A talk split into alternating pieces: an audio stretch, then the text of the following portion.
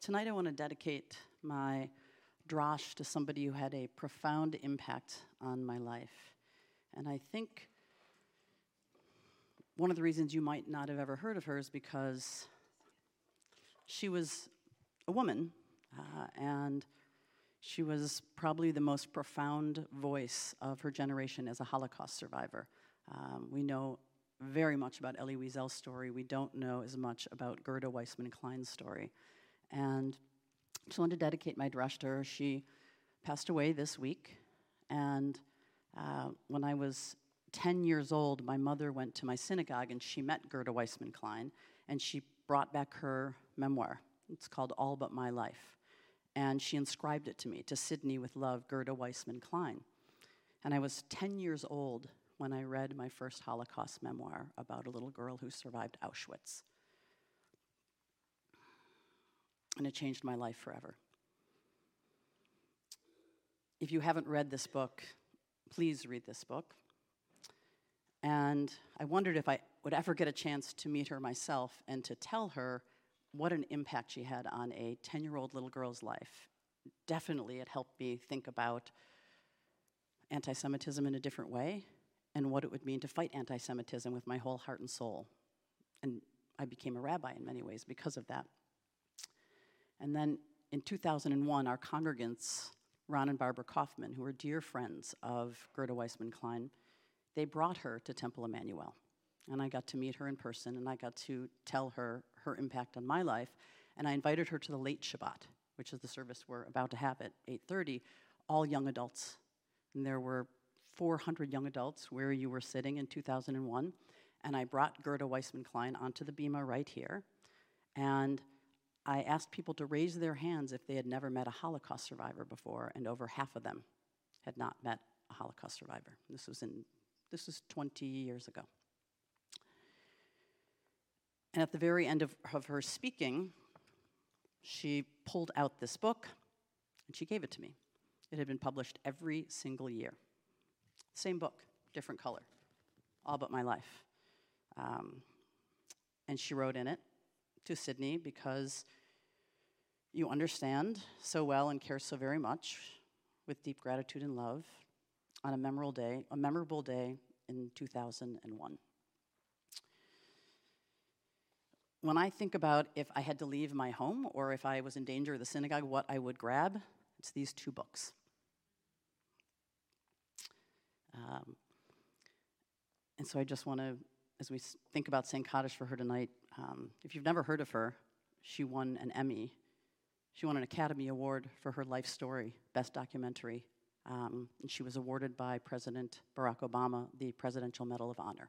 She was really mamash someone and dedicated her entire life after she was liberated from Auschwitz to telling people her story. And she continued until just this past year.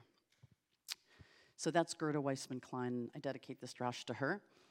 And you will also see that I brought my great grandmother's pot to services as an honored guest. And this is not just my great grandmother's pot, but it's my great grandmother's gefilte fish pot. And I don't know if any of you can relate to this, but there's a story of a, a, little boy who watches his mother preparing for Passover, and every year she does the same thing. Takes a huge brisket and cuts off one end of it and cuts off the other end of it and then puts it in the oven. And finally, he says to his mom, Why do we always cut off one end and the other in this recipe of yours and put it in the oven? Why is that so important? And she said, Well, we've, we've always done it this way, called bubby. And so he calls his grandmother and he says, We always cut off each end of the brisket and we put it in the oven. What, what recipe is that? And she said, It's not the recipe. In the old country, the oven was tiny.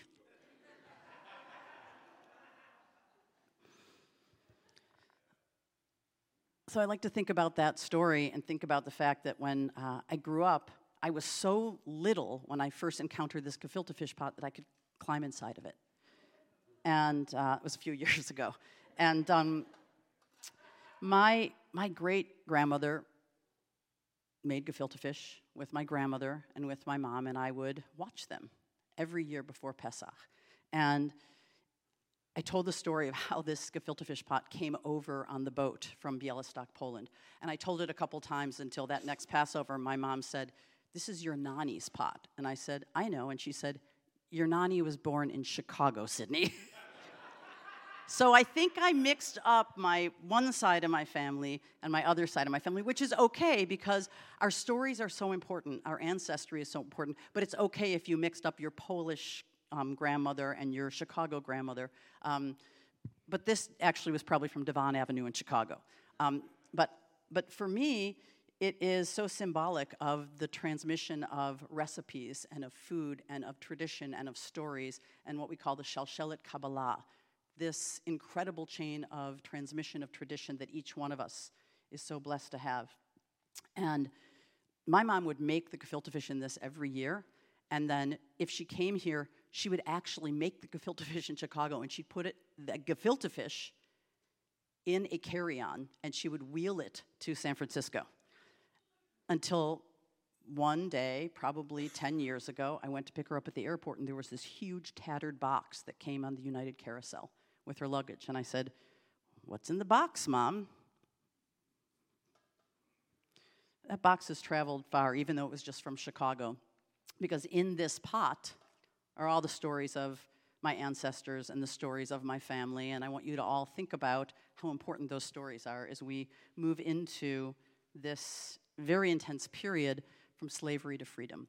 And the Jewish holidays, the three big Jewish holidays, are called the Shlosh Regalim, the three pilgrimage. A regal is a foot, the three times when you are on a journey. And it was the physical journey that the Israelites made to Jerusalem during Sukkot and Pesach and Shavuot.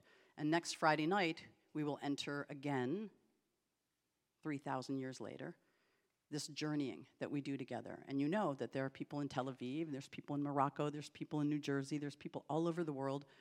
That same moment when the moon is completely full, because it's the 14th of the month of Nisan, it's a full moon, that will be arriving to the beginning of the Haggadah, the beginning of the Seder together.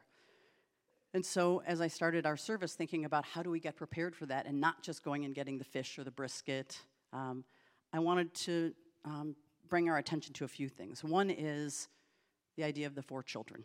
Whether you have children or not, everybody once was a child. And so, although in the Seder we point to four different children the wise, the wicked, the simple, and the one who doesn't know what to ask, I like to think as we prepare for next week, that at some point or another in our lives, we're all of those children. So if you think about a time when you felt very wise, very smart, or a time when you might have been naughty, wicked, you did something, you broke a law or a rule, a time when you felt you didn't get it, maybe you were too simple for the people around you. Most of all today, I feel like I don't know the questions to ask. Sometimes I'm just not sure because the world is upside down and it's a painful place. And so I ask four different questions tonight for us to think about. One is why is there so much suffering, so much suffering in the world in this moment? What can I, what can each one of us, what can we do about it together?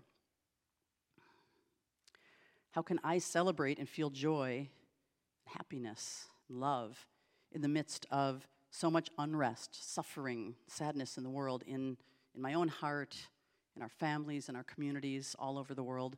And then finally, unlike when I was little and I would watch and I would smell that smell that I didn't like so much, and I would hear the words, B'chol, Dor Vador, in every generation, we have to actually feel what it was like to be enslaved. And I, I just, I couldn't get it. I didn't know what I meant. I was, on, I was in Highland Park. I was in like the, the hamlet of an upper middle class Jewish Chicago suburb. I didn't feel enslaved. It took me a little bit longer to figure out what that really means, which is that look around into other people's eyes and know their slavery is your own. And figure out what is inside of each one of us that's too narrow to express love or too narrow to lift up other people. And I also think about Dayenu.